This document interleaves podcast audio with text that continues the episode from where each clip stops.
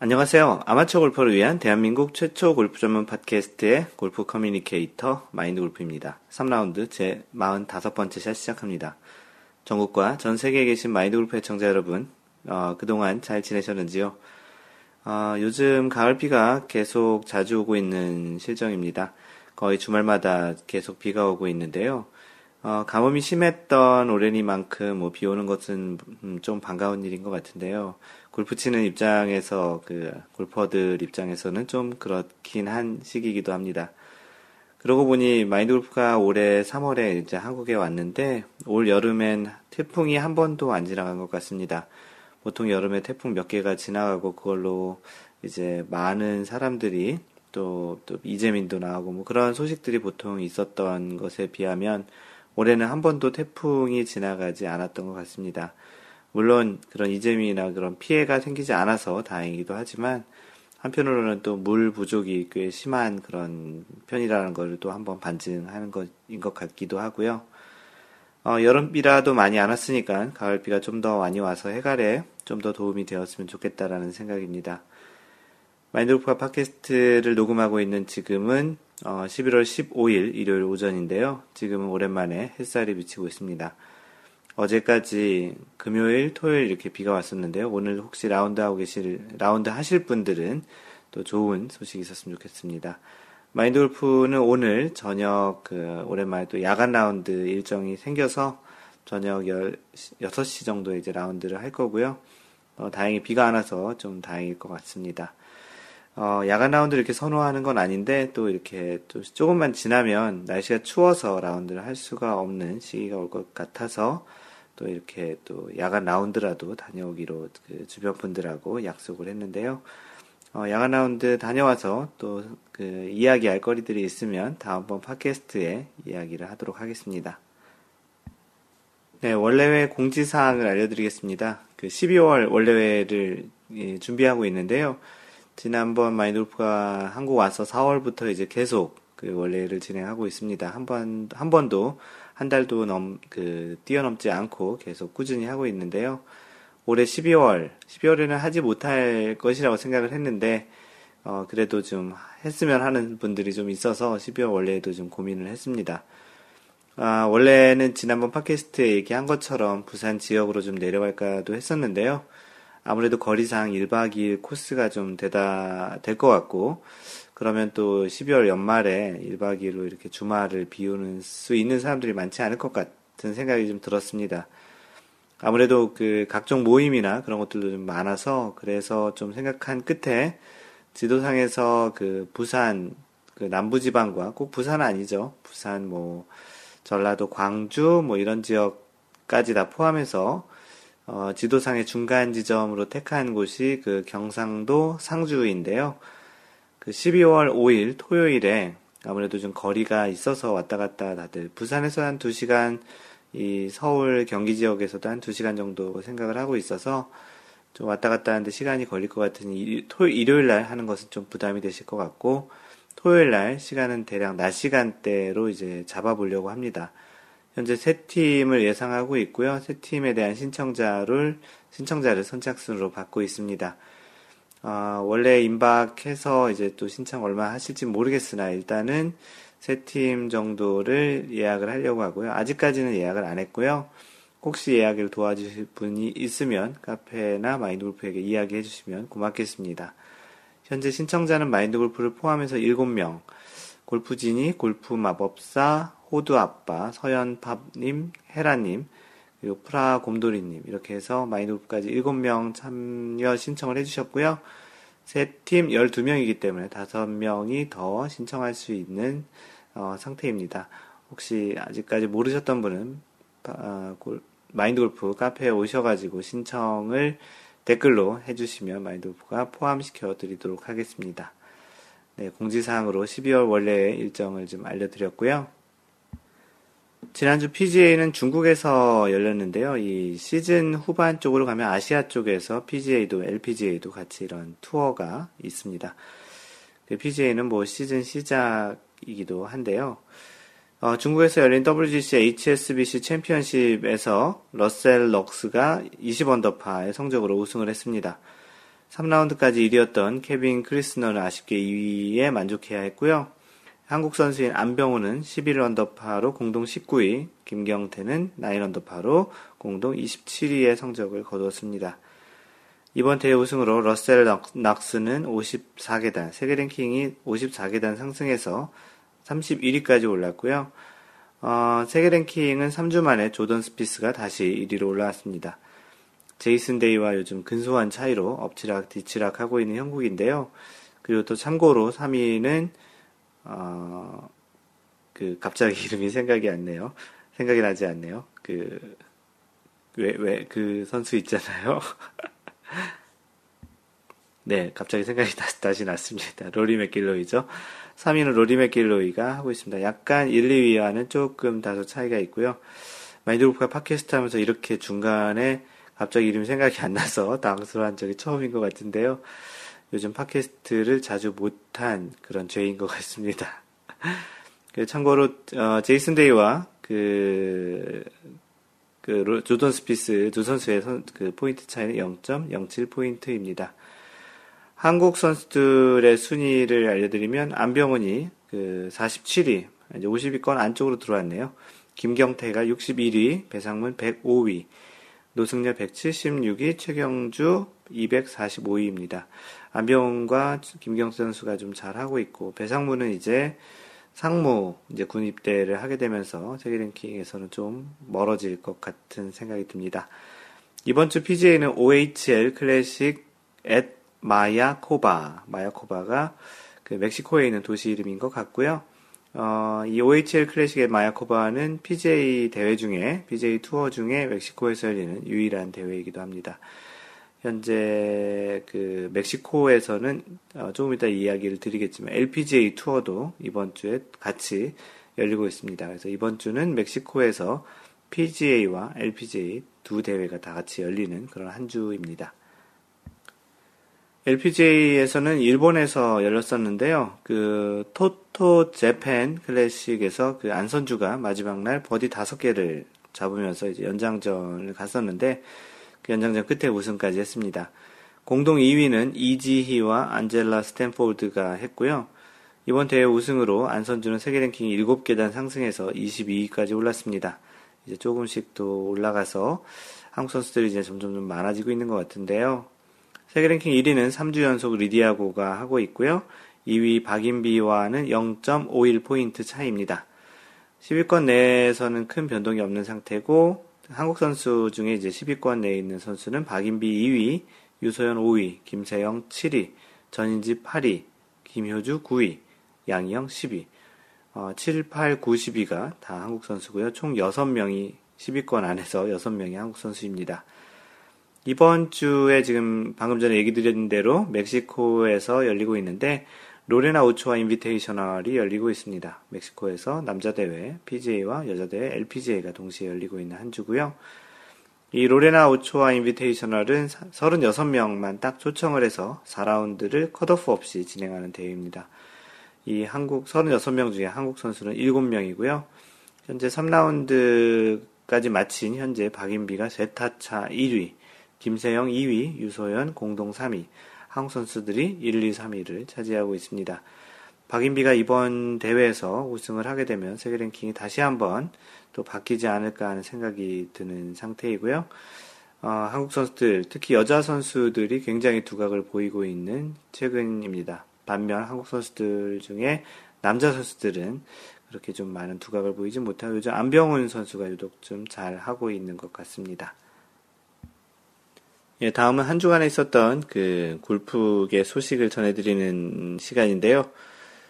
이번 글은 마인드골프가 카페에도 같이 올려드린 글인데, 내용을 같이 포함해서 전달을 하겠습니다. 제목이 마샬 캐디, 벙커 빠진 골프장 구원투수가 될까라는 내용인데요. 이게 무슨 제목이 좀 독특하기도 하죠. 이 내용만으로 아실지 모르겠지만, 한번 좀 읽어보도록 하겠습니다. 이데일리에 올라왔던 기사고요. 내용이 이렇습니다. 골프 라운드에 필요한 최소한의 업무를 담당할 마샬 캐디제 도입 움직임이 대중골프장 중심으로 진행되고 있다. 골프 대중화와 함께 벼랑 끝에 내몰린 국내 골프장 산업에도 활력소가 될 것이라는 전문가들의 의견이다. 마샬 캐디는 기존 캐디의 역할을 축소한 새로운 형태의 캐디다. 골프백을 전동 카트에 싣고 카트 운전과 그린의 깃대만 뽑아주는 단순 역할만 한다. 클럽을 챙기는 일, 거리 계산, 그리고 그린 높낮이를 파악하는 것은 골퍼의 몫이 된다. 최근 몇 년간 골프장 업계에서는 캐디 선택제 도입에 대한 논의가 있었다. 거리 측정기 등 IT 장비의 발달로 인해 캐디의 역할이 줄어들고 캐디 수급난도 해결할 수 있다는 점에서 업계의 관심이 쏠렸다. 게다가 사회 고위층들의 캐디 성추행 문제가 불거지면서 더 이목을 끌게 됐다. 하지만 국내 골프장의 90%가 산악지대에 있어 전동 카트의 안전 사고 등 위험 요소가 많고 슬로우 플레이에 대한 우려로 인해 캐디 선택제 도입이 지지부진한 상황이다. 국내에서 캐디 선택제를 시행하고 있는 골프장은 평지형 골프장인 군산 CC 외에는 사례를 찾아보기 어렵다. 대안으로 탄생한 게 바로 마샬 캐디다. 한국 대중 골프장 협회와 함께 마샬 캐디제 도입을 추진하고 있는 서천범 한국골프소비자모임 이사장은 골프를 치는 은퇴자들의 재취업과 골퍼들의 경제적 부담을 줄여 골프 대중화를 앞당길 수 있고 결국 골프장 매출 증가로 이어질 수 있는 일석삼조의 효과를 기대할 수 있다고 설명했다. 국내 골프장의 80% 이상이 팀당 캐디피를 12만원으로 책정하고 있다. 2013년 5월 49개 골프장에서 올해 10월에는 292개로 급증했다. 캐디피 지출액은 지난해 8,426억 원에 달했으며 골프 인구가 360만 명인 점을 고려하면 골퍼 1인당 연간 21만 8천 원을 캐디피로 지출한 셈이다. 보통 골프장에 가면 12만 원이니까 한 사람당 3만 원 정도씩 캐디피를 내고 있죠. 마샬 캐디의 캐디피는 팀당 4만원에서 6만원 수준이 될 것으로 보인다. 그렇게 되면 팀당 4만원이면은 만원, 인당 만원이고 6만원이면 15,000원 정도가 되겠네요. 기존 캐디피의 절반 수준이라 골퍼들의 경제적 부담이 줄어든다. 라운드 비용을 걱정하는 젊은 층과 여성 골퍼들에게 매우 반가운 소식이다. 젊은 층은 그렇다치만 라운드 비용을 꼭 여성 골퍼만 걱정하는 것은 아니죠. 좀 약간 편견인 것 같습니다. 이는 정부의 골프 대중화 정책에도 들어맞는다. 마샬 캐디는 은퇴자들의 일자리 창출에 이바지한다. 50개 골프장에서 골프장당 20명의 마샬 캐디를 고용할 때 1,000명의 은퇴자 일자리가 생긴다. 특히 골프를 치는 은퇴자들에게는 희소식이다. 수입은 크지 않지만 정규 티업 시간이 끝난 후 9홀 무료 라운드를 제공한다는 방침이어서 취미도 함께 즐길 수 있다는 장점이 있다. 골프장 경영에도 도움이 된다. 국내 골프장 500개로 포화 상태로 가면서 가장 큰 걱정이었던 캐디 수급난이 해소된다. 또한 비용 감소로 고객이 증가하면서 매출이 늘어난다. 적자가 만연된 골프장에도 숨통이 트인다. 이건 전망인데 굉장히 희소식, 굉장히 좀 긍정적으로 보고 있는 전망이죠. 서 이사장은 골프장 산업이 골프장 공급 과잉 시대에 접어들고 접대 수요가 급감하면서 고객 유치 경쟁이 치열해지고 있다. 각 골프장들이 마샬 캐디제를 도입해 골프장 이용료를 낮추고 캐디 수급난을 덜면서 값싸게 즐길 수 있는 골프 대중화에 적극적으로 나서길 기대한다라고 밝혔다. 이렇게 마샬 캐디제에 대한 그런 기사였습니다. 네, 잠깐 목이 잠겨서 헛기침을 했는데요. 카페 댓글로 여러분들이 글을 남겨주셨습니다. 골프 마법사님께서는 마샬 캐디 생기면 나중에 은퇴 후 지원해야겠네요. 전 마샬 캐디보다는 캐디 선택제가 맞는 것 같습니다. 아주 초보이신 분들은 캐디와 함께 플레이할 수 있도록 하고 어느 정도 골프 플레이가 익숙한 사람들은 노캐디로도 충분히 재밌게 칠 수 있을 테니까요. 마샬 캐디는 어정쩡하게 골프장 운영 측면에서만 도움을 주는데요. 골퍼들이 왜 돈을 내야 하는지 잘 모르겠습니다. 경기 속도 유지는 골프장에서 마샬을 고용해서 해결해야 하는 것은 아닌지. 마인드골프도 좀 비슷한 생각이고요. 캐디 선택제가 좀 더 나을 것 같습니다. 캐디 입장에서도 4만원에서 6만원 받는 것보다는 어차피 좀 더 일하고 12만원 받는 게 더 나을 수 있을 것 같기도 하고요.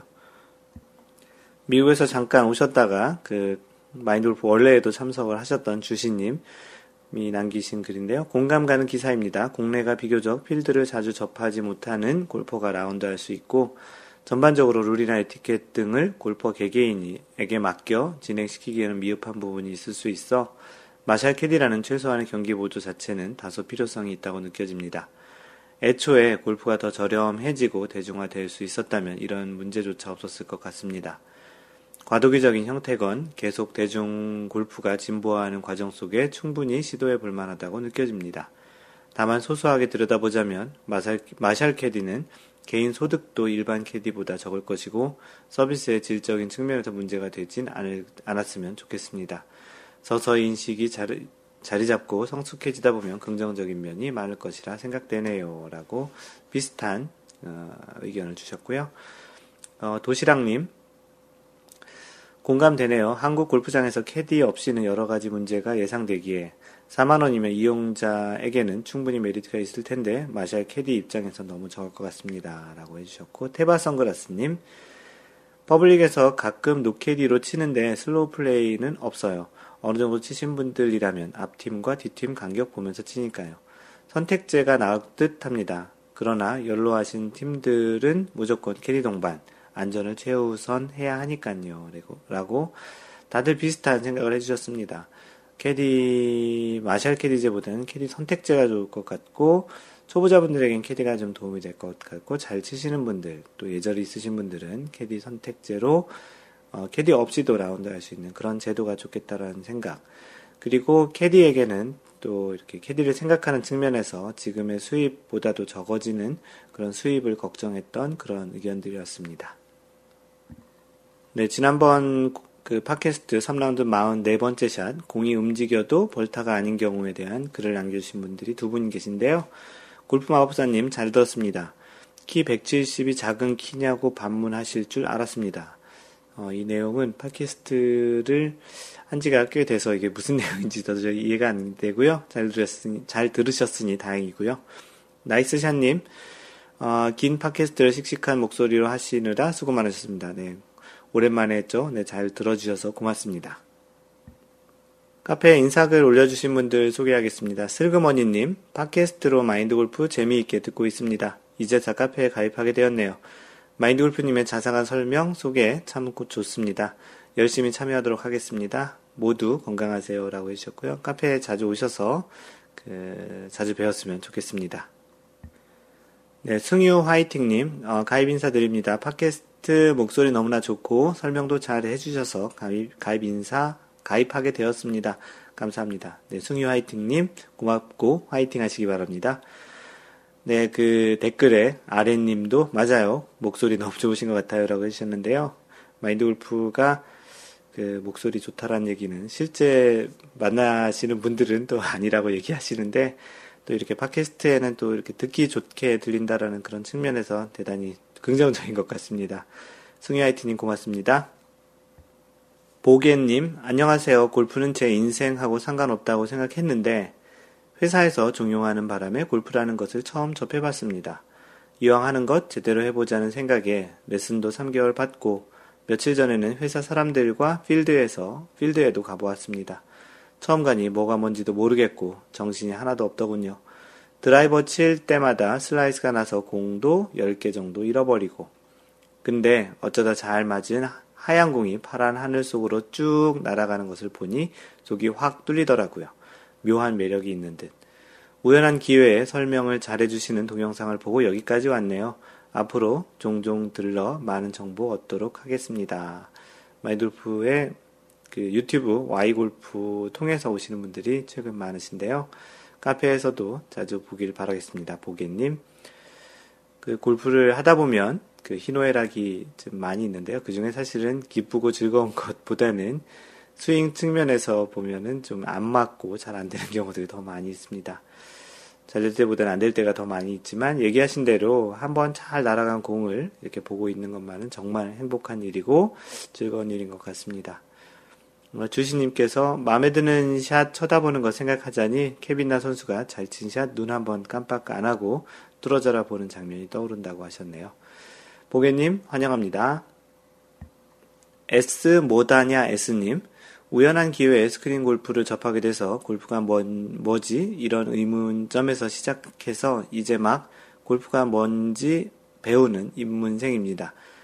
알고 싶은 게 많아서 저 또한 강습 받으면서 왜 그런 자세를 취해야 하는지를 알고 싶어서 찾던 도중 마골님의 강의가 가장 마음에 들더군요.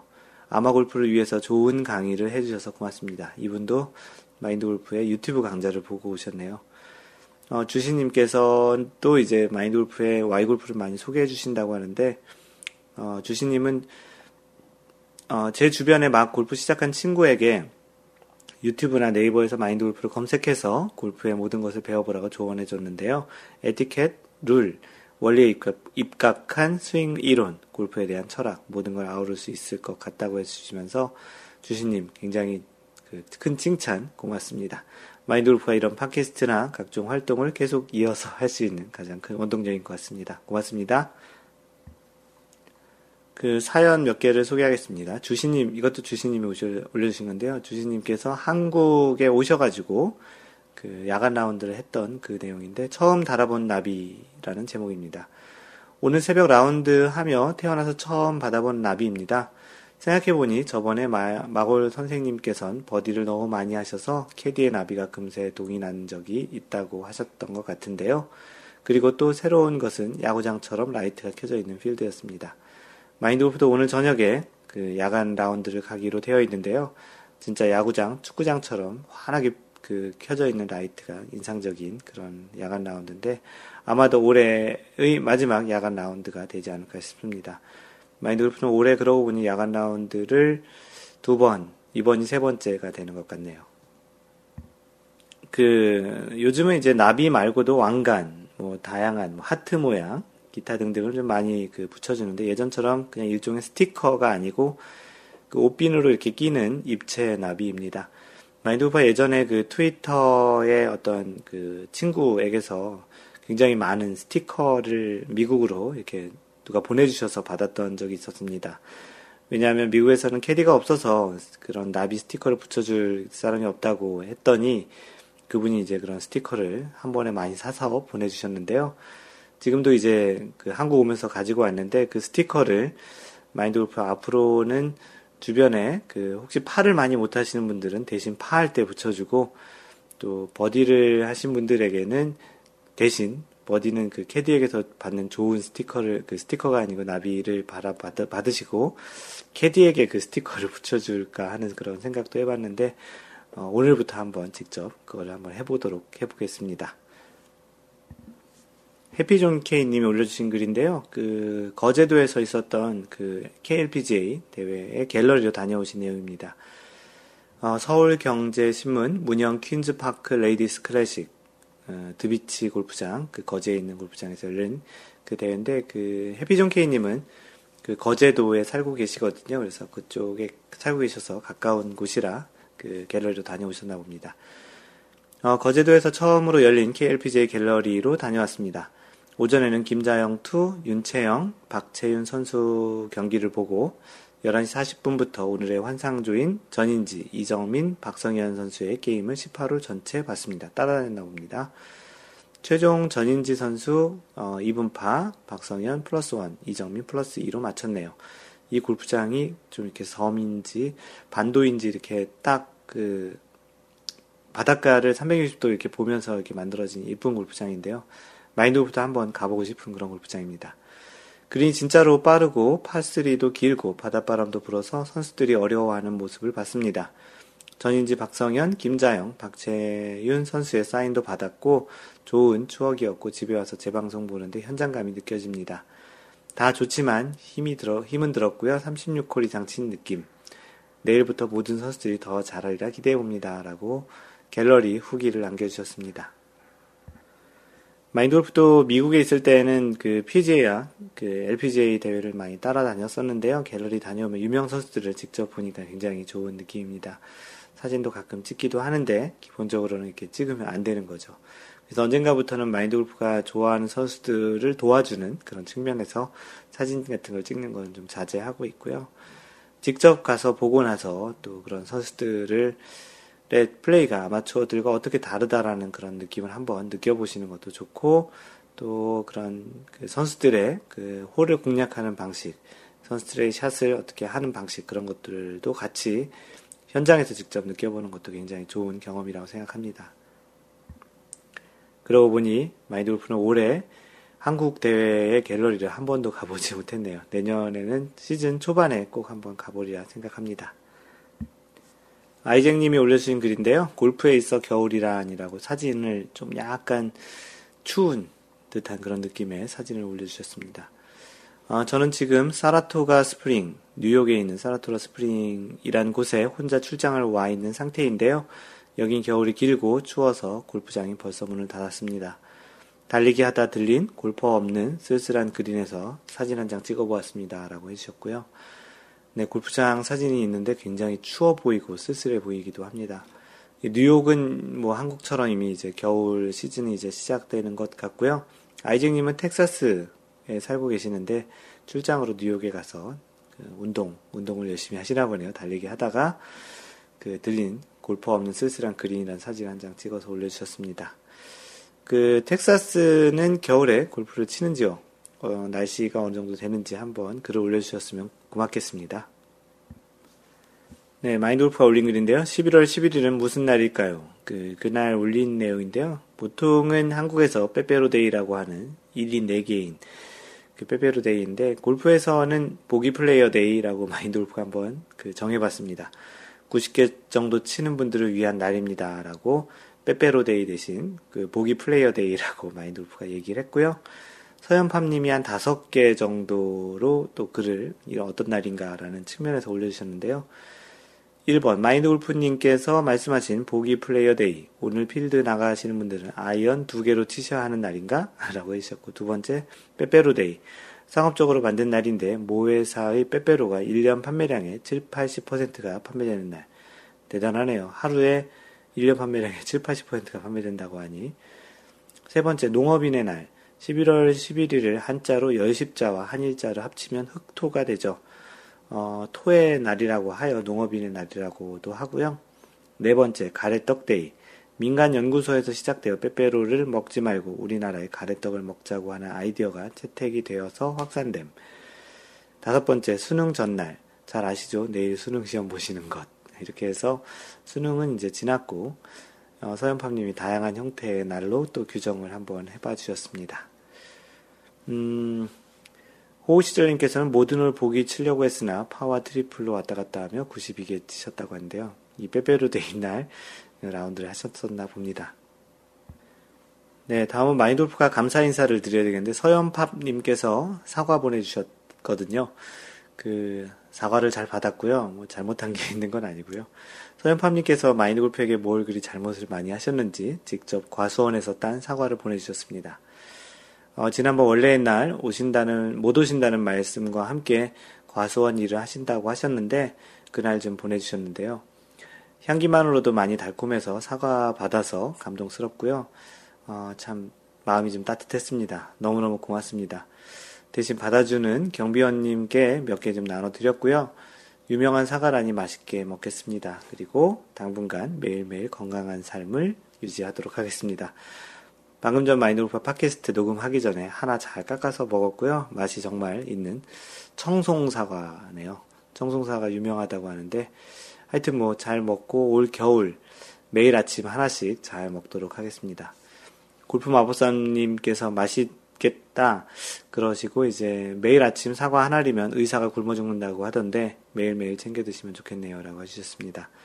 네, 과일, 아무래도 혼자 있다 보니까 과일 섭취가 좀 부족하기도 한데, 덕분에 올 겨울, 올해 말까지는 충분히 많이 먹을 수 있지 않을까 싶습니다. 고맙습니다. 다음은 조선잔디 대 양잔디 뭐 이런 얘기인데요. 마인드골프 한국 와서 들은 얘기 중에 좀 많은 편인데요, 이 내용이. 골프장을 가다 보면, 야, 거기 골프장이 양잔디냐 조선잔디냐 뭐 이런 이야기들을 많이 듣습니다. 미국에 있을 때야 뭐 당연히 양잔디지만, 한국에서는 뭐 조선잔디라는 이야기를 많이 씁니다. 한국형 잔디를 이야기하는 것인데요. 근데 왜 굳이 조선잔디라고 이야기를 하는지가 좀 궁금하기도 합니다. 국산잔디, 한국형 잔디 뭐 이렇게 이야기해도 좋을 것 같은데 마인드골프는 이 조선잔디라고 이야기하는 부분이 좀 개인적으로 좋아하지 않는 표현입니다. 좀 잘 별로 이렇게 좀 썩 내키지 않고요. 들었을 때 이렇게 썩 좋지 않더라고요. 여러분들의 느낌은 좀 어떤가라고 생각이 드는지 또 이렇게 글을 올려봤습니다. 배나온 천사님도 굳이 뭐 조선잔디라고 했을까라는 생각을 해봤습니다. 금잔디라는 좋은 이름도 있는데 말이죠. 라고 해서 약간 일제의 잔재, 일제시대의 잔재 같은 그런 느낌이 또 들기도 한 그런 표현이기도 한데요. 트위터의 팔로워 중에 한 분인 안용지님께서도 공감합니다. 그것도 일제의 잔존 같은 느낌. 이분도 똑같이 생각하셨는데 현재 WBSC 가 열리고 있죠. 월드 베이스볼 뭐 그런 것 같은데요. 응원석에서 우리나라 응원 피켓에 조선의 4번 타자 누구누구누구 이렇게 쓰여있는 문구를 방송에서 여러 번 보여주는데 이상한 기분이 드는데 이건 아니다 싶습니다. 네, 뭐 조선의 4번 타자 우리나라가 뭐 꼭 조선시대만 있었던 것도 아니고 고려시대도 있었고 삼국시대 뭐 백제 신라시대도 있었는데 왜 굳이 조선의 4번 타자 조선이라는 말이라는 것이 안용진님도 이야기하신 그런 일제의 잔존 같은 그런 느낌입니다. 앞으로는 마인드골프는 조선잔디란 말을 쓰지 않을 거고요. 금잔디 또는 한국형 잔디. 왜냐하면 꼭 가을과 봄, 초봄에만 금잔디지 겨울에만 그리고 여름에는 또 녹색잔디이기 때문에 금잔디보다는 뭐 한국잔디, 뭐 국산잔디라고 이렇게 이야기를 하도록 하겠습니다. 혹시 더 좋은 표현이 있으면 알려주시기 바랍니다.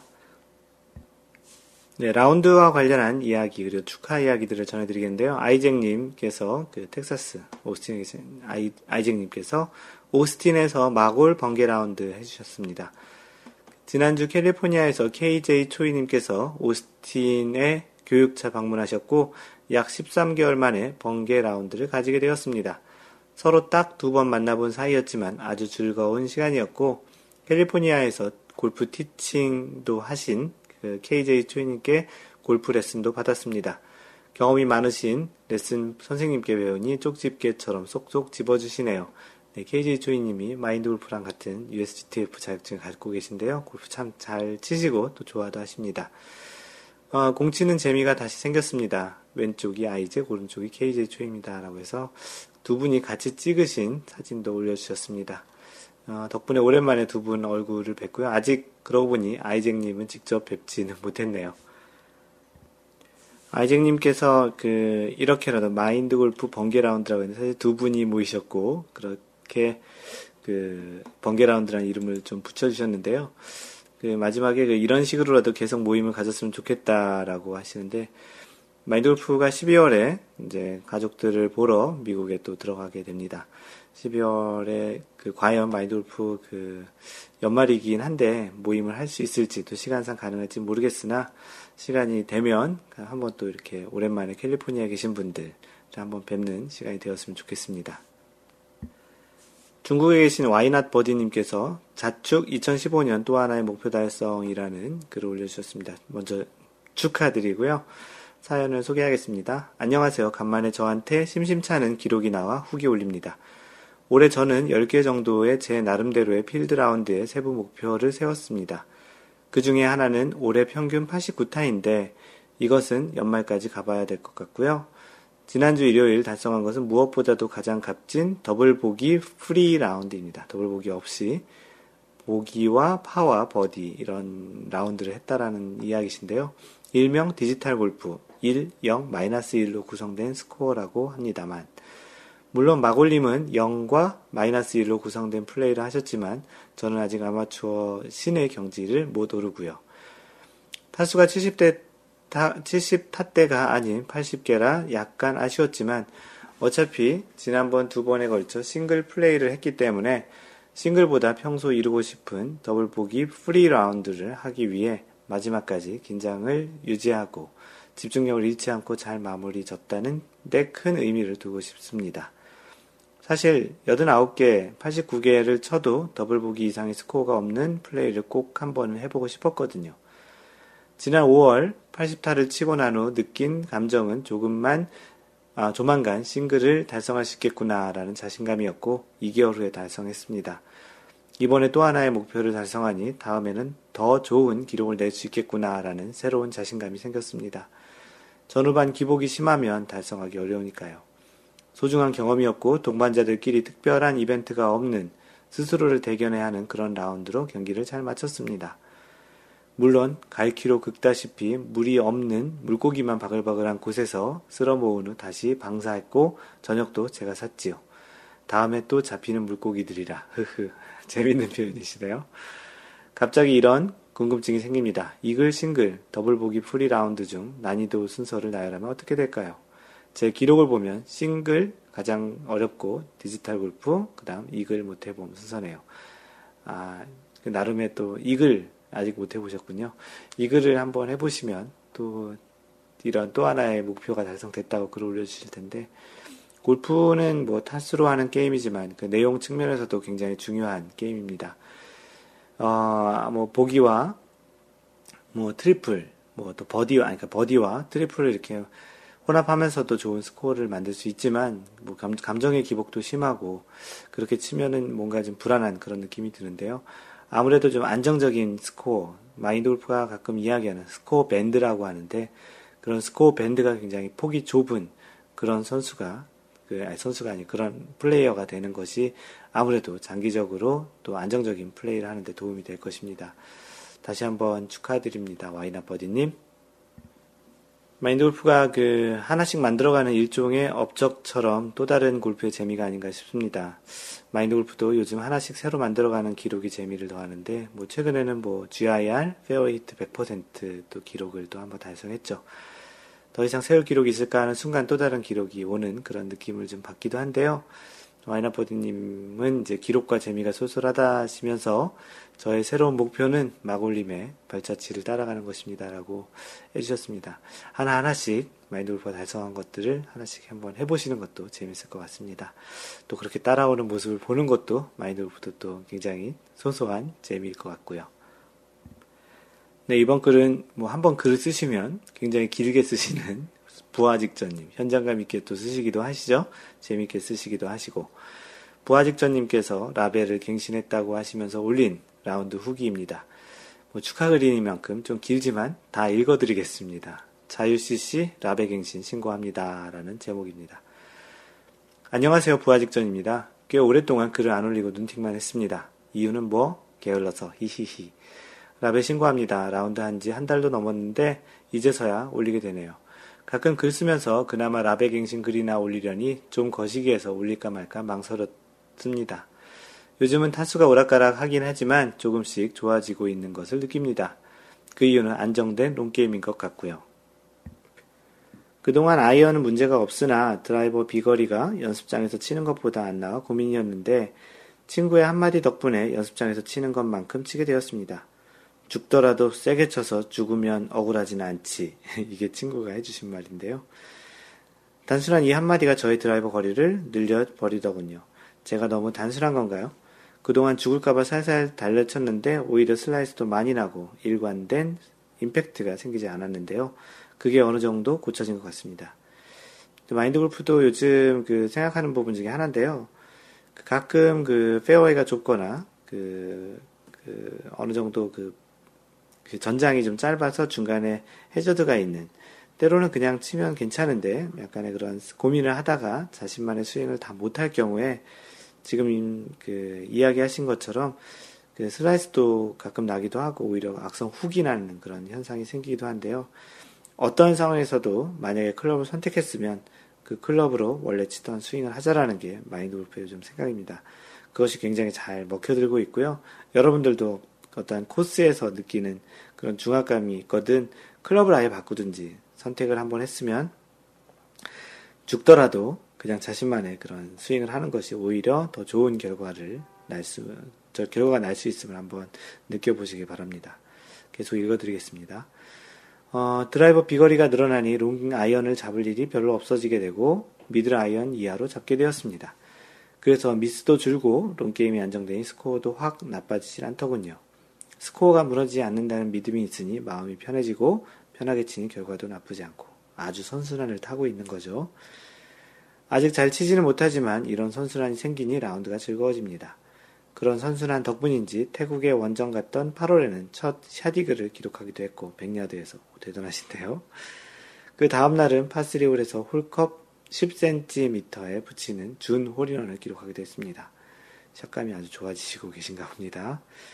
9월 어느 날 친구가 숙직을 마치고 데려간 자유CC. 페어웨이가 넓어서 편한 마음으로 티샷 하게 해주더군요. 그래도 한 번은 죽어주는 센스. 흐흐흐흐. 예, 마인드골프가 최근에 100% 페어웨이 히트와 그린 적중률을 기록한 그리고 5언더파를 친 그 골프장입니다. 마인드골프가 다니는 회사 원래이랬는데 10명이 라벨을 한 그런 골프장입니다. 혹시 좀 플레이가 잘 안되거나 그런 마음을 좀 편하게 치고 싶은 분들은 자유CC를 한번 가보시기를 권해드립니다. 친구의 회사 오비 선배님 한 분과 첫인상이 무지무지 강렬한 친구의 친구와 함께 클럽하우스에서 밥을 먹었습니다. 자유CC 음식 맛있더군요. 매우 맛있더군요. 가격은 모르겠습니다. 히히히. 만나면 되지 뭘요. 요즘 저는 전반은 스코어가 잘 안 좋다가 후반에 좋아지는 경향이 있습니다. 이유는 잘 모르겠습니다. 전반 마치고 술을 한잔 하니까 알딸딸해져서 가지고 있는 실력이 안 나오는 걸까요? 히히히. 이날 라운드를 총평하자면 1번, 그린 주변의 숏게임이 괜찮았습니다. 웬간한 어프로치 샷은 엔간한이라고 썼는데요. 1에서 2m 안쪽으로 들어갈 정도로 거리감이 괜찮았습니다. 두 번째, 날려버려 벙커샷. 최근엔 벙커에 공이 잘 안 빠뜨려서인지 벙커샷이 많이 안 좋아요. 히히. 벙커에서 탑볼 좀 쳐줬습니다. 세 번째, 캐디님을 잘 만났다. 브레이크 잘못 읽는 경우가 꽤 있었습니다. 특히 오르막과 내리막을 착각하는 경우가 왕왕 발생했는데 이날은 캐디님 덕분에 살았어요. 어제는 올 시즌 첫 랍에 갱신했던 REG CC에서 또 별님, 햇님 코스로 다녀왔는데요. 홀의 절반 정도는 캐디님이랑 저랑 의견이 맞지 않더라고요. 근데 쳐보면 제가 옳았다는 걸로 캐디 탓 안 하는 저입니다만 흠흠흠 하게 되더라고요. 네 번째, 2온 포펫은 이제 좀 그만하자. 하긴 3온 포펫보단 낫지요 라고 해주셨고요. 재미있게도 제 친구들을 빼고 나머지 3명이 동타네요. 그러고 보니 85타가 3명, 81타가 1명 있었네요. 그런데 뽑기는 잘했는지 제가 많이 먹었습니다. 저녁은 그래서 제가 샀지요. 그 정도로 많이 먹지 않았는데. 아, 라베였지? 즐거운 라운드였습니다. 잘 치면 칭찬도 잘해주는 우리 캐디님 찬희씨 짱짱걸. 글씨는 잘 못 쓰시더군요. 잘 쓰신 것 같은데요. 하지만 저는 칭찬을 마구마구 담아서 엑설런트에 넣었습니다. 그 캐디 평가하고 그 카드를 넣는 그런 칸에 엑설런트에 넣었다고 하는데 잠깐 다른 얘기라면 마인드골프가 아는 어떤 분은 그 카드를 넣는 것을 그 카드를 모으시는 분이 있습니다. 원래 그러면 안 되는데 그 카드를 이제 캐디한테 받아서 그거를 모으고 있는데요. 마인드골프 같은 경우는 그 골프장에 가면은 그 골프장에 로고볼을 모으고 있는데 요즘 한국에서는 골프장에 로고볼이 없는 경우가 많아서 많이 모으지 못하고 있습니다. 잠깐 그 캐디 평가하는 그 칸에 넣는다는 걸 이야기하니 그분이 생각이 나네요. 이제 거의 시즌 마지막으로 가고 있네요. 그래서 심심하기도 하고 올해의 스코어 카드를 쭉 통계를 내보았습니다. 올해는 아직 100개를 넘긴 라운드가 없네요. 이만 시즌 접을까? 평균 7개의 파 기록, 보기 6.9개, 더블 보기 2개, 트리플 이상 2개, 버디가 0.1개. 올해 계속 버디 못하다가 어제 1개 했어요. 이히 따끈하구나. 올해 딱 10라운드 했으니 버디 1개면 0.1 맞네요. 평균 퍼팅 39.3 아름다운 숫자지요. GIR 성공시 퍼팅 평균 2.6 엉엉. GIR 실패시 평균 퍼팅 1.7. 뭐지? 그린에 올릴 필요가 없는 걸까요? 그린 적중률은 페어웨이 성공시 40%인데 실패시 52%. 뭐지? 페어웨이로 치지 말아야 하나? 재밌는 통계네요. 뭐 이거 성격을 닮았는지 변태 플레이네요. 사실 아직 통계 따지고 할 정도의 군번은 아닙니다만 심심해서 한번 해봤습니다. 보고 나니 내년에 목표가 생기네요. 목표가 1. 평균 퍼팅 평균 3타 줄이기. 뭐 어떻게든 되지 않을까 막 그렇게 생각합니다. 2번 안정적으로 80대 들어가기. 1번을 하면 막 알아서 따라오지 않을까 싶습니다. 다 둘이 쓰시는 것 같은데요. 번의 목표로 라운드 자주 나가기. 저는 주말에 야구 스케줄이 계속 있고 마눌님, 눈치 보이고 해서 평일 라운드 갑니다. 원래를 그래서 못 가요. 근데 평일 라운드 나가기가 쉽지 않잖아요. 혼자 치는 것도 아니고 사람 모으기가 너무 빡세요. 그래서 주변 인물들을 백수로 만드는 프로젝트를 진행할까 생각 중입니다. 농담입니다. 좀 더 여러가지 방법을 동원해 보려고요. 조인하는 걸 적극적으로 검토해 중입니다. 근데 전 낯가림을 좀 하는데 어쩌죠? 그럼 전 이만 물러갑니다. 마인드골프 여러분 모두 즐거운 골프 생활 하십시오. 라고 자유CC에서 그 랍에 치신 그런 기록을 굉장히 좀 길게 하지만 재미있게 남겨주셨습니다. 다시 한번 축하드립니다. 골프 마법사님께서 11월 원래외 라운드 후기를 올려주셨습니다. 원래외에 다녀오셨던 그런 내용을 한번 올려주셨는데 읽어드리겠습니다. 이번 달 원래외가 안성 W에 서 있었습니다. 내내 비 한 방울 없이 맑던 날씨가 원래외 주말에 급 우울해지면서 비가 내리는 바람에 이번 달 원래외를 강행할지 말지부터 이야기들이 오갔지만 미국에서 원래외 참석을 위해 한국을 찾아주신 주신님 이하 여러분들이 고고를 외치는 바람에 그럼 취소가 되더라도 골프장에서 얼굴은 뵙기로 했습니다. 다행히 원래의 시작 시간 전에 보슬보슬 내리던 비는 멈추어서 원래를 진행할 수 있었습니다. 우천으로 인해 취소한 팀이 여럿 있어서 실제 티오프 타임보다 일찍 출발하는 바람에 단체 사진은 안 찍었네요. 주신님이 사진이 없었으면 약간 아쉬웠을 뻔했습니다. 원래에서 처음 뵌 주신님은 약간 수줍어 하시긴 했지만 젊으신 나이, 당당한 체구, 훤칠한 미모를 소유한 멋진 분이셨고요. 알래스카에서 막 귀국하신 분답게 그 쌀쌀한 날씨에 반팔을 입고 라운드를 하셔서 캐디와 모든 동반자분들을 놀라게 해주셨습니다. 스윙폼도 멋짐. 그러나 산악형 한국의 좁디 좁은 골프장에 적응하시느라 조금 고생하셨지만 그래도 굿샷, 굿스코어 기록하셨습니다. 내년에도 또 시간 내서 원래 참석차 귀국하신다는 약속도 해주셨고요.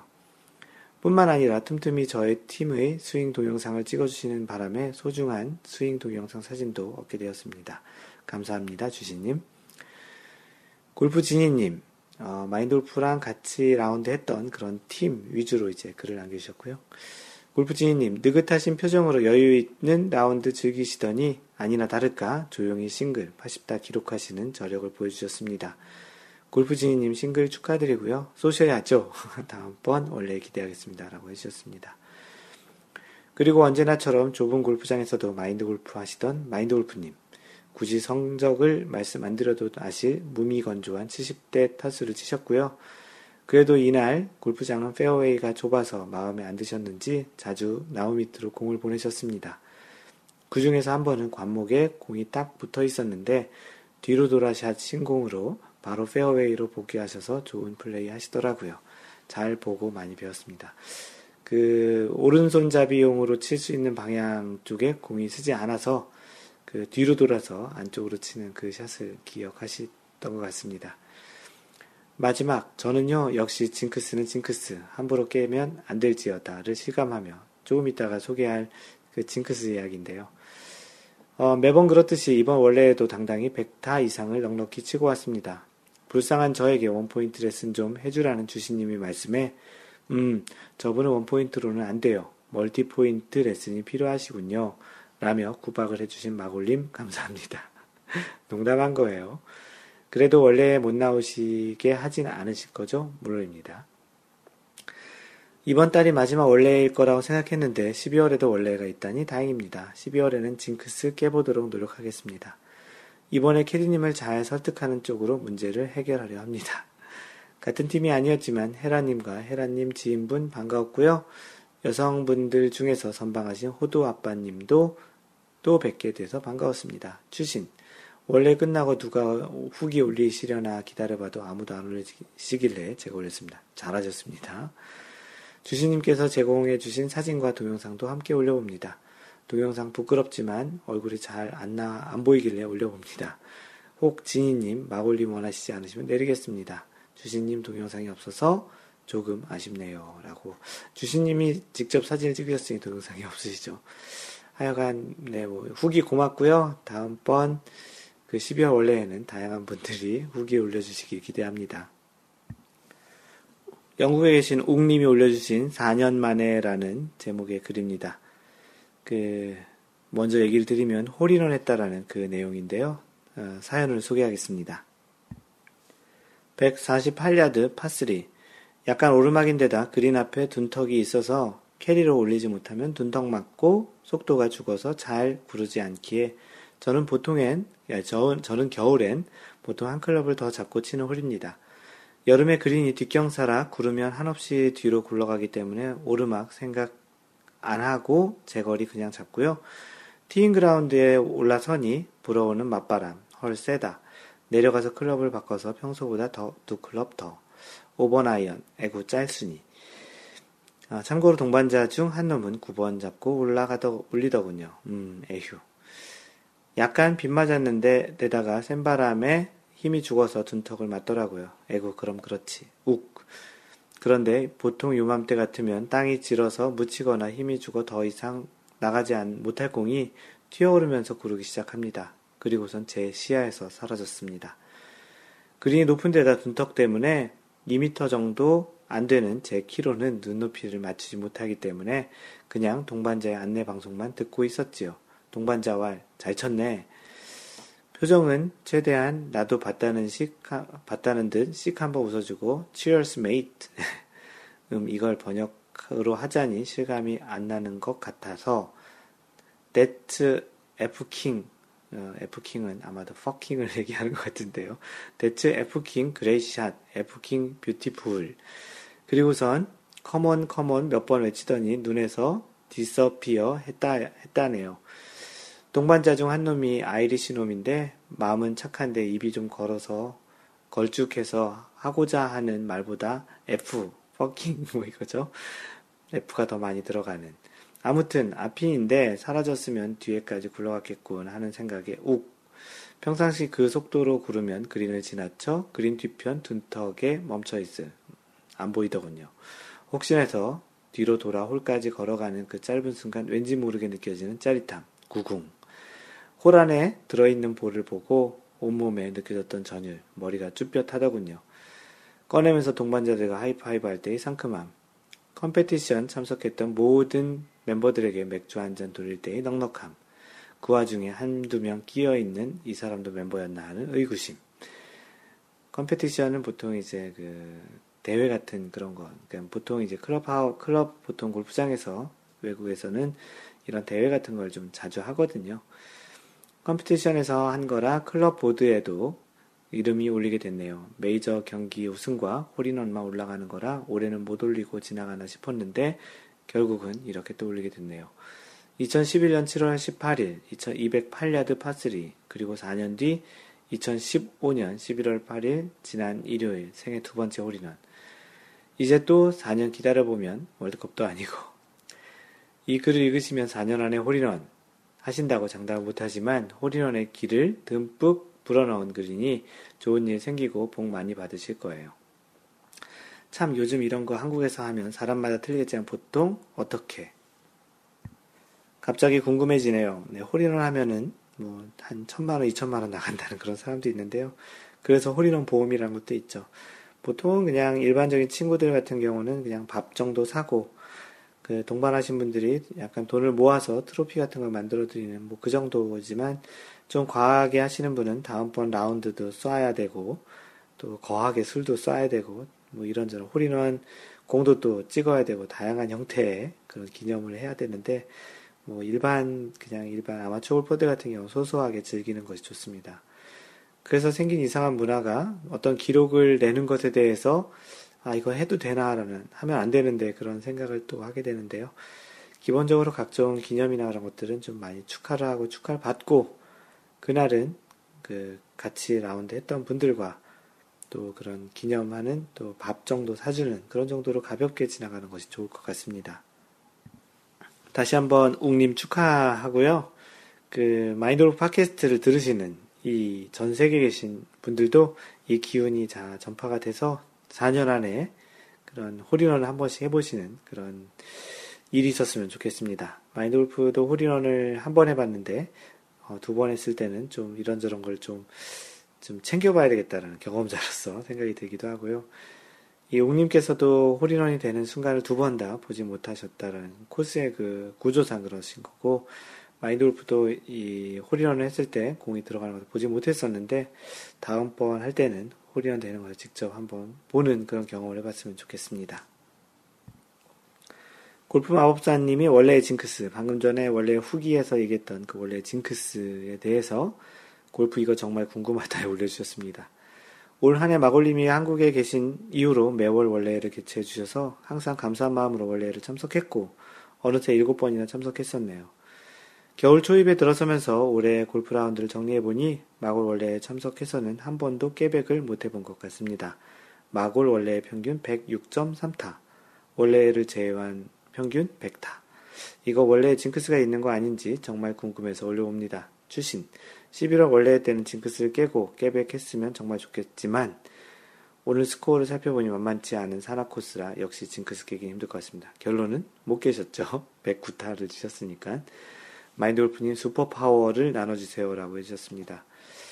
그러게요. 마인드골프 원래에서 왜 이렇게 잘 평상시보다 못 치시는지 마인드골프도 좀 궁금한데요. 꾸준히 연습을 하고 계시니까 조만간 뭐 좋은 그 소식이 있을 것 같고요. 내년에는 부디 마인드골프 원래에서 깨백을 처음 하는 그런 날이 되어 왔으면 좋겠습니다. 그래도 마인드골프가 개인적으로 드릴 수 있는 이야기는 그 원래를 처음 했던 4월 실크밸리에서의 라운드를 하셨던 그런 스윙의 모습과 최근에 그런 골프를 바라보고 느끼는 또 스윙을 하시는 그런 모습은 굉장히 많이 달라지셨거든요. 그만큼 골프를 더 좋아하시게 된 것 같고 그러한 것들이 내년에는 충분히 반영이 돼서 더 좋은 그 성적과 더 좋은 골프를 하시지 않을까 싶습니다. 확신합니다. 네, 골프 마법사님. 마인드 골프가 올린 토크인데요. 겨울 골프에서 필요한 것들이라는 주제입니다. 마인드 골프는 거의 10년 동안 캘리포니아에 있다 보니까 그 추운 겨울에 골프를 해본 적이 없습니다. 갑자기 날씨가 이제 추워지게 되면 뭐 일부러 라운드를 하진 않겠지만 혹시 나가게 되면 어떤 것들이 또 골프에서 필요할까라는 그런 측면에서 한번 토크를 주제로 올려봤고요. 골프 마법사님은 털모자, 양손 장갑, 몸에 붙이는 핫팩, 귀마개 등등. 근데 다른 거는 좀 이해가 되는데 마인드골프가 예전에 귀마개를 하고 그 라운드를 했던 적이 있었는데 귀마개를 했더니 그 소리가 안 들려서 좀 굉장히 좀 스윙이 이상하더라고요. 오빠 날려요님, 땅이 꽁꽁 언 겨울에는 티박스에서는 병광새라 불리는 티 꼽기 위해 구멍을 뚫는 쇠꼬지가 필요합니다. 맞는 명칭이 무엇인지는 잘 모르겠고 그냥 병광새로. 이거는 뭐 마인드골프가 챙겨야 될 건 아니고 골프장에서 챙겨 놔줘야 될 것 같네요. 하얀바지님, 1번 네이, 쿨기어, 언더레이어, 2번 핫팩, 붙이는 거, 주머니용, 3번 비니, 귀를 충분히 덮는 사이즈, 4번 머플러, 야구 선수들 많이 하는 타입, 5번 벙어리 타입 방한 장갑. 마인드골프는 벙어리 장갑 대신에 그 타이거 헤드 커버를 그 장갑으로 대신 쓰는데요. 괜찮은 것 같습니다. 6번 고무티, 예전 연습장에서 사용했던 고무티 구입해 놓으면 좋아요. 7번 패딩, 부산에서 이 정도면 땀나요 라고 해주셨습니다. 주시님께서는 풀카트 장갑, 한국에서는 그런 장갑 같은 게 필요 없겠죠. 그 풀푸시카트를 끌고 골프를 칠 땐 손잡이 부분에 접착시키는 장갑이 있습니다. 마치 오토바이 핸들 끼듯. 다만 한국에선 풀카트를 쓰지 않으니 해당되지 않겠습니다. 이 장갑 안에 핫팩 넣는 포켓도 있습니다. 마인드골프는 타이거 헤드커버 안에 그 핫팩을 넣었던 적이 있습니다. 초콜릿, 너무 추울 때 수시로 계속 몸에 열을 공급해 줄 수 있으면서 쉽게 지참 가능한 음식 같습니다. 마오병 혹은 플라스크 위스키, 따뜻한 커피나 약간의 하드 리커, 술이죠. 마시면 몸이 따뜻해져 몸에 도움이 되는 듯 합니다. 검은색 우산, 역시 미국에서 풀카트 사용 시 카트에 우산을 부착할 수 있지요. 보통 시애틀은 흐린 날은 비교적 덜 춥고 해 짱짱한 마른 하늘에 정말 춥습니다. 해의 열을 조금이나마 더 응집해 받을 수 있고 바람도 조금은 피할 수 있습니다. 열정, 추워서 밖에 나가기 싫을 때도 골프를 치고자 하는 의지만큼 중요한 것도 없는 것 같습니다. 네, 맞고요. 낭만자님은 정종이라고 해주셨고 술을 좋아하시다 보니 놀다가님, 추우면 안 치는 게 정답 아닐까요? 저처럼 열심히 땅 파고 다니는 골퍼는 부상이. 네, 마인드골프도 일부러 치려고 하진 않는데 어쩔 수 없이 가야 하는 상황에 혹시 필요할 게 있지 않을까라는 생각에 글을 올려보았습니다. 네, 마인드골프가 지지난주에 회사일로 울산, 부산에 다녀왔는데요. 골프 관련 일이다 보니 골프 이야기를 좀 많이 하게 되었는데요. 그 이야기 중에 산에 간다는 표현을 사용하시기에 무슨 말인가 했었는데 나중에 알고 보니 경상권에서는 골프장 가는 것을 산에 간다고 표현을 하시더라고요. 예전에 하얀바지님이 한번 얘기해 주셨던 것이 살짝 기억이 나기도 하고요. 산에 골프장이 많은 것도 이유가 되겠다고 하는데 골프장 가는 것이 조금은 위화감 조성할 수 있는 것이라 돌려 이야기한다라는 그런 이유가 있었다는 것 같습니다. 혹시 뭐 또 다른 이유가 있는지 마인드골프가 토크로 올려보았는데요.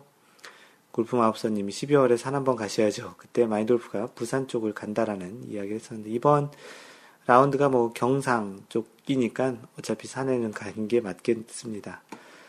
마라도님께서 제주도에서도 산에 가자라고 합니다. 아는 사람들끼리만 아는 이야기를 하다 보니 그렇게 된 것 아닐까 생각합니다. 저도 골프 안 칠 때 만나기만 하면 골프 이야기하는 사람들이 좀 이상해 보이기도 하고 또 약간 재수없게 느껴지기도 했던 것 같아요 라고 하셨는데 제주도도 그렇게 이야기를 하는군요. 그리고 또 골프라는 것이 관심이 없는 사람들에게는 또 그렇게 들릴 수도 있는데 아무래도 공통 관심사가 아닌 이야기를 하면 그런 감흥이 덜한 것 같습니다. 네, 다음은 마인드골프가 준비한 글을 소개하는 시간입니다. 이번 주에는 마인드골프가 썼던 골프 컬럼 중에 내가 주인공인 골프 플레이를 하자라는 내용입니다. 이번 원래에서도 마인드골프가 주신님과 카프로에서 왔다 갔다 하면서 주신님과 이런 이야기들을 좀 비슷하게 했는데요. 주신님께서도 마인드골프 원래 오셔가지고 자신의 그런 플레이 보다는 아무래도 좀 이렇게 다른 사람들과의 좀 플레이에 좀 영향이 좀 받았던 그런 경우도 좀 있었던 것 같고, 뭐 겸사겸사 이런 여러분들도 또 이런 플레이를 하시면서 자신이 주인공인 샷을 골프를 하고 있는지 아니면 그렇지 않은 골프를 하고 있는지 그런 측면에서 예전에 썼던 글인데요. 한번 소개를 하도록 하겠습니다. 이 세상에 태어나서 하나의 객체, 오브젝트로 살면서 때로는 자신이 주인공이 되는 경우도 있고 어떤 경우엔 조연 또는 어떠한 상황과는 전혀 관계가 없는, 관련이 없는 존재로서 행동을 하거나 여겨지는 경우가 있습니다. 누구나 다 그렇지는 않지만 자신의 삶에 있어서 자신이 주인공으로 살아가는 것은 생각을 하거나 의견을 이야기하거나 판단을 할 때 상당히 중요한 의미를 갖게 됩니다. 그러한 것에는 나름의 신념과 주관이 있어야 하고 그에 따른 책임과 권한도 생기기도 하고요. 골프를 좋아하는 마인드골프는 골프를 하면서 삶에 대해 많은 것들을 다시 생각해 보게 되거나 배우는 것이 있었던 것 같습니다. 연습을 하면서도 느끼는 다양한 감정들이 있고 18홀 라운드를 하면서도 희노애락의 감정을 최소한 한 번씩은 느끼게 되는 것 같은데요.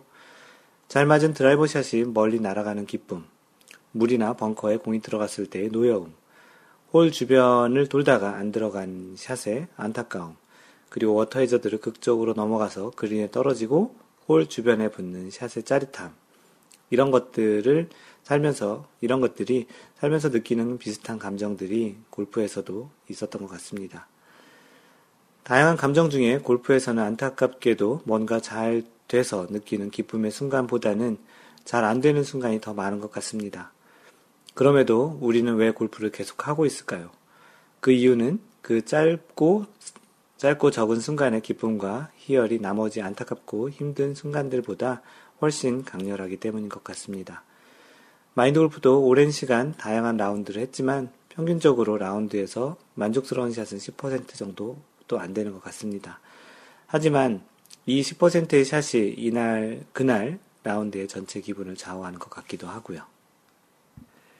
최근 마인드골프에게 레슨을 받는 참고로 한국에 와서도 개인 레슨을 몇 분 하고 있습니다. 레슨을 받는 분이 계시는데요.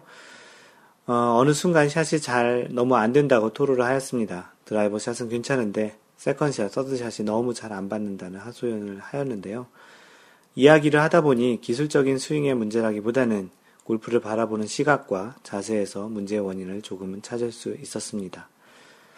이분께서는 올 초까지 골프를 조금은 즐기는 형태로 가볍게 생각하다가 골프의 진정한 매력을 조금씩 알아가게 되면서 골프에 서서히 빠지기 시작했었습니다.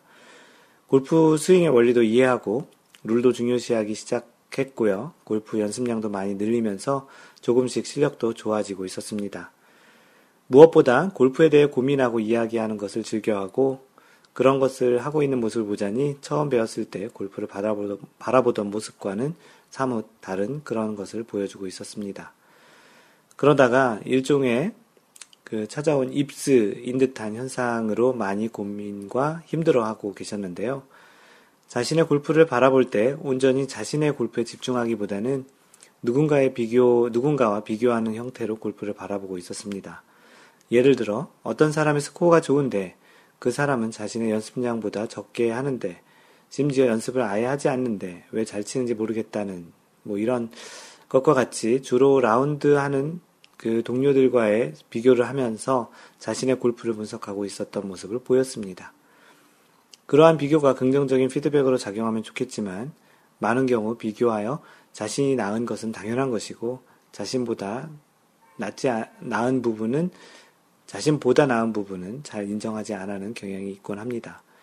사실 그 비교 대상자는 그 사람이 모르는 사이 더 많은 연습을 하거나 공부를 하거나 이미 과거에 훨씬 더 많은 시간을 투자하고 지금의 상태로 왔을 수도 있는데 말이죠.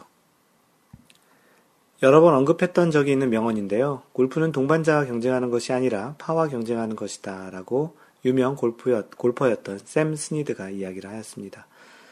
보통 4명이 같이 플레이하면 3명의 동반자가 있는데요. 아마추어들 사이에는 자신의 라이벌이 있다든지 비슷한 타수의 골퍼와의 비교를 한다든지 또는 내기를 통해 동반자와의 타수를 비교하는 경우가 많이 있습니다. 내기에서는 자신이 잘 치는 방법도 있지만 상대가 잘 못해서 내기 결과가 좋은 경우도 있죠. 여러 동반자와 같이 라운드를 하지만 마인드 골프의 경우엔 어떤 골퍼들과 같이 하더라도 가급적 자신의 골프만 생각하며 라운드를 하려고 합니다. 물론 다른 동반자의 공을 찾아주기도 하고 때로는 경기 진행상 조언도 할 수도 있지만 기본적으로 내 공과 내 샷에 집중하려고 하죠. 동반자가 멀리 드라이브를 쳤든지 멋진 샷으로 홀에 붙는 아이언을 했든지 또는 롱퍼트로 버디를 잡았든지 간에 상관없이 자신의 플레이에만 집중하고 흐름을 잃지 않으려 노력을 합니다. 라운드를 끝내고 이야기를 할 때 주로 어떤 이야기를 하느냐를 보아도 대략은 어느 정도의 골프를 즐기는 사람인지도 알 수 있습니다. 고수일수록 자신의 샷 위주의 이야기를 합니다. 예를 들어 아까 이 홀에서 이 샷을 이렇게 했으면 좋았을 텐데 저 샷은 판단을 잘못해서 경기 흐름을 상당히 좋지 않게 만든 것 같다든지 말이죠. 하지만 타수가 높은 골퍼일수록 자신의 샷보다는 동반자와의 비교를 통한 자신의 샷과 플레이를 보는 경향이 있습니다. 동반자들과 같이 하는 라운드에서 우리는 모두 각자가 자신이 그 라운드의 주인공으로 플레이하는 것이 좋다고 생각을 합니다.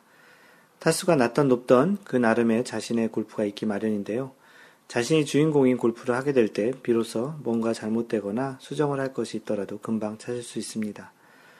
동반자와의 비교를 한다는 것은 어찌 생각하면 자신이 주인공이 아닌 동반자가 주인공인 골프의 조연처럼 골프를 하고 있다는 것일 수도 있습니다. 주인공의 상황에 따라 행동과 판단이 결정되는 그런 골프 말이죠. 스코어 카드도 가급적 자신의 것을 별도로 적는 습관이 좋은 것 중에 하나가 일반적으로 한국에서는 캐디가 한 팀의 모든 스코어를 기록하곤 하는데 그 스코어 카드를 보다가 자신의 동반자의 스코어와 비교를 하며 골프가 흔들리거나 다른 생각이 많아지는 경우도 종종 보곤 합니다.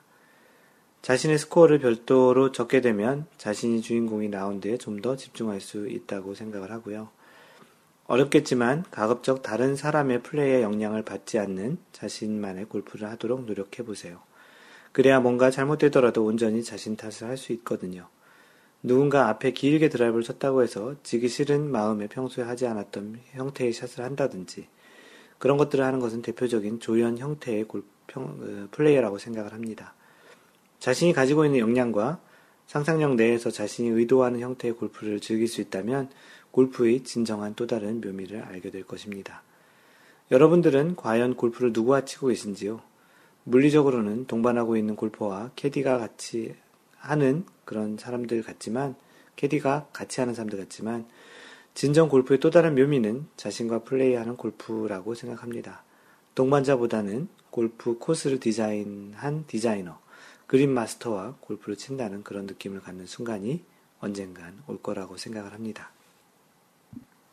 네, 다음은 마인드골프가 읽어주는 골프룰북 시간이고요. 제26조 워터 해저드 가르고 레터럴 워터 해저드 포함이라는 조항을 소개하겠습니다.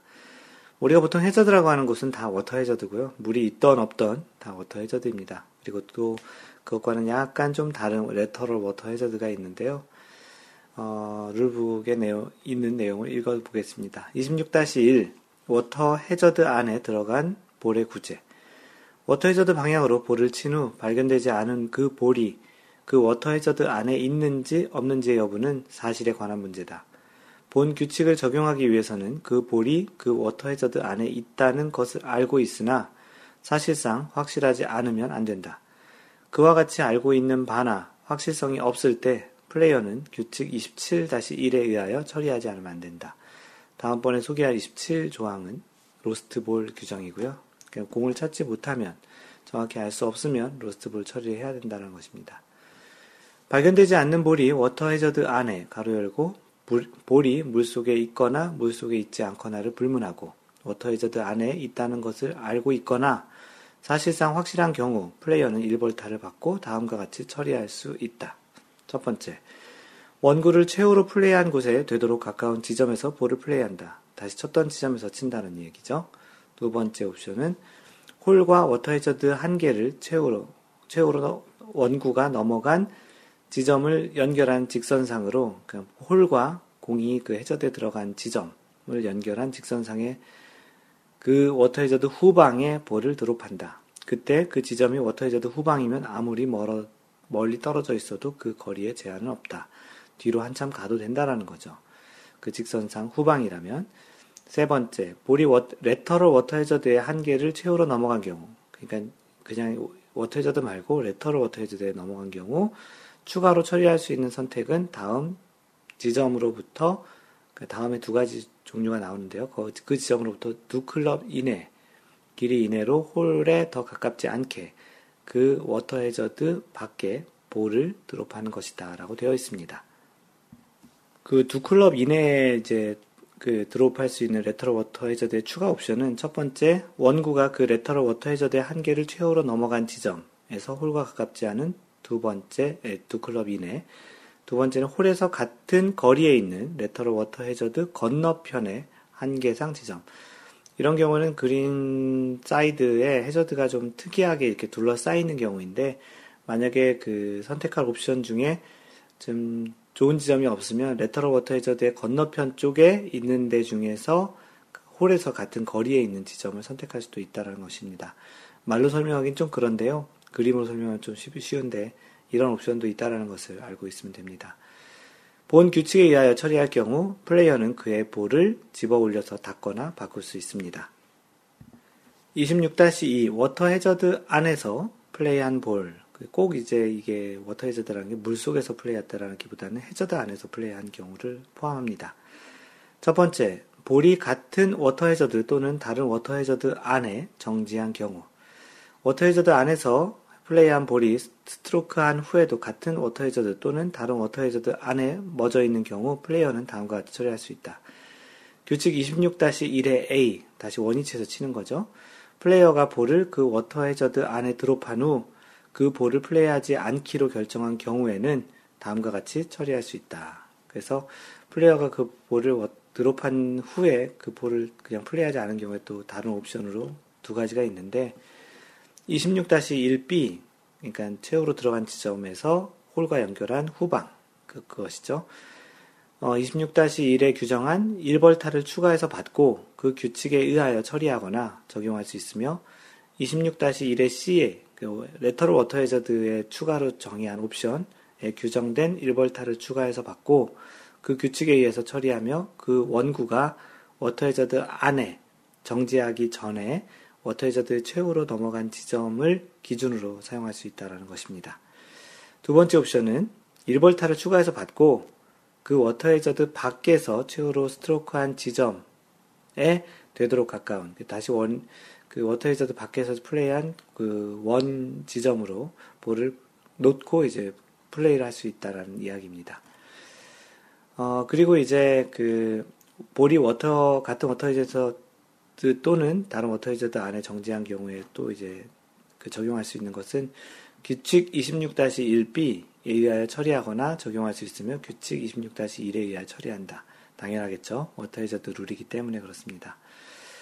1볼타를 받고 그 워터헤저드 밖에서 최후로 스트로크한 지점에서 받는다. 이 또한 그 기본적인 워터헤저드 룰에 똑같이 적용을 한다라는 이야기입니다.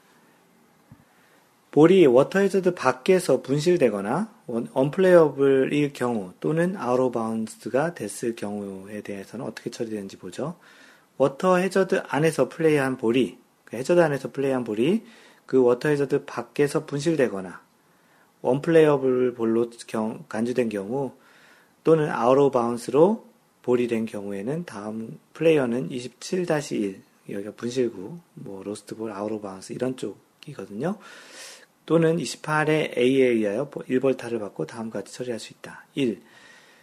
그 워터헤저드 안에서 원구를 최후로 플레이한 지점에 되도록 가까운 골에 볼을 플레이할 수 있다. 뭐 기본적인 옵션이죠. 두 번째, 규칙에 규정된 1볼타를 추가해서 받고 원구가 워터헤저드 안에 정지하기 전에 그 워터헤저드 한 개를 최후로 들어간 지점을 기점으로 해서 규칙을 적용해서 할 수 있으면 진행하면 된다라는 내용이고요. 1볼타를 추가해서 받고 그 워터 해저드 밖에서 최후로 스트로크한 지점에 되도록 가까운 볼에 곳에 이제 볼을 플레이하고 진행할 수 있다라는 내용입니다. 그래서 워터 해저드 안에서 플레이한 볼이 다시 워터 해저드 또는 해저드 처리가 됐을 경우에는 첫 번째 워터 해저드에 들어간 지점에서 이제 받을 수 있는 그런 그 방금 전에 이야기했던 원래 쳤던 그 지점에서 치든지 아니면 들어간 지점의 후방 또는 레터럴 워터헤저드 같은 경우에는 그 지점에서 홀과 가깝지 않은 부분에 두 클럽 이내에 드롭을 하는 그 옵션 중에 상황에 따라서 선택을 하면 된다라는 이야기입니다. 조금은 이렇게 말로 설명하면 좀 헛갈릴 수 있는 내용이니까 그 마인드골프가 정리해 놓은 블로그에 그 워터헤저드와 레터럴 워터헤저드의 차이 또 어떻게 정의되어 있는지를 써놓은 글이 있거든요. 그 글을 참고하시면 좋을 것 같고 아니면 룰북의 제26조를 참조해 보시는 것도 좋겠습니다. 다음번 마인드골프가 읽어주는 골프룰북은 제27조 분실구 또는 아웃오브바운스볼 잠정구에 대한 이야기를 진행하도록 하겠습니다. 마인드골프가 읽어주는 그 마인드골프의 블로그는 읽어주려고 입에 뱉네요. 마인드골프의 블로그는 mindgolf.net에 오셔서 보시고요. 페이스북은 facebook.com/mindgolf 또는 트위터는 @mindgolfer입니다. 카페는 네이버에서 마인드골프 카페 또는 cafe.naver.com/mindgolfer이고요. 이메일은 mentor@mindgolf.net입니다. 마인드골프가 운영하는 그 쇼핑몰은 mindgolfshop.com, magolshop.com이고요. 그 골프 스윙의 원리를 알려드리는 Y골프, 또 에티켓을 알려드리는 에티켓 골프를 청취하실 분들은 유튜브에서 마인드골프 또는 youtube.com/mindgolfer입니다. 마인드골프가 최근에 시작한 옐로우 아이디, 카카오에서 마인드골프를 추가하면 마인드골프가 직접 이야기할 수 있는 옐로우 아이디는 카카오에서 친구를 추가할 때 mindgolf라고 치면 마인드골프가 추가됩니다. 항상 배려하는 골프 하시고요. 이상 골프 커뮤니케이터 마인드골프였습니다. 다음번 3라운드 제 46번째 셋에서 만나요. Don't worry, just play mind golf. Bye!